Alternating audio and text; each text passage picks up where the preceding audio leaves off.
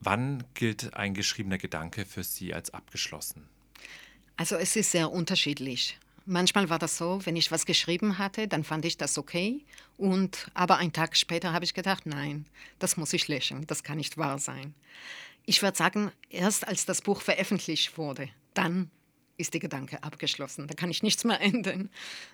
Satzzeichen. Sind sie eine perfekte Erfindung oder ein notwendiges Übel für Texte?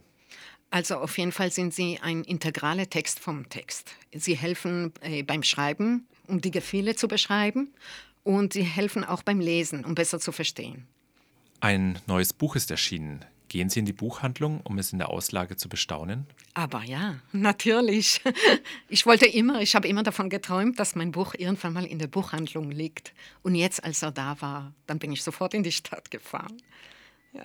Gibt es für Sie nach einer Lesung auch noch so etwas wie Lampenfieber? Nein. Vor einer Lesung habe ich, leide ich sehr an Lampenfieber, aber danach nein. Danach geht es mir gut. Also ich fühle mich erleichtert und ich freue mich, wenn meine Zuhörer mir Fragen stellen. Das zeigt, dass sie Interesse an meinem Thema haben. Okay, und nun noch zu den Stichworten. Stichwort Bleistift. Ich schreibe am liebsten mit Bleistift, lieber als mit Kugelschreiber. Schreibblockade. Habe ich öfter gehabt. Eine unangenehme Erscheinung. Wörterbuch. Brauche ich öfter. Bücherregal. Liebe ich. ich. Ich liebe Bücherregale und mit viel, viel Bücher. Gedankenstrich. Gedankenstrich hilft, äh, das ist zum Ausatmen oder Aufatmen zu betonen. Also eine sehr wichtige Satzzeichen. Altpapier. Sammle ich. Stichwort Hoffnung.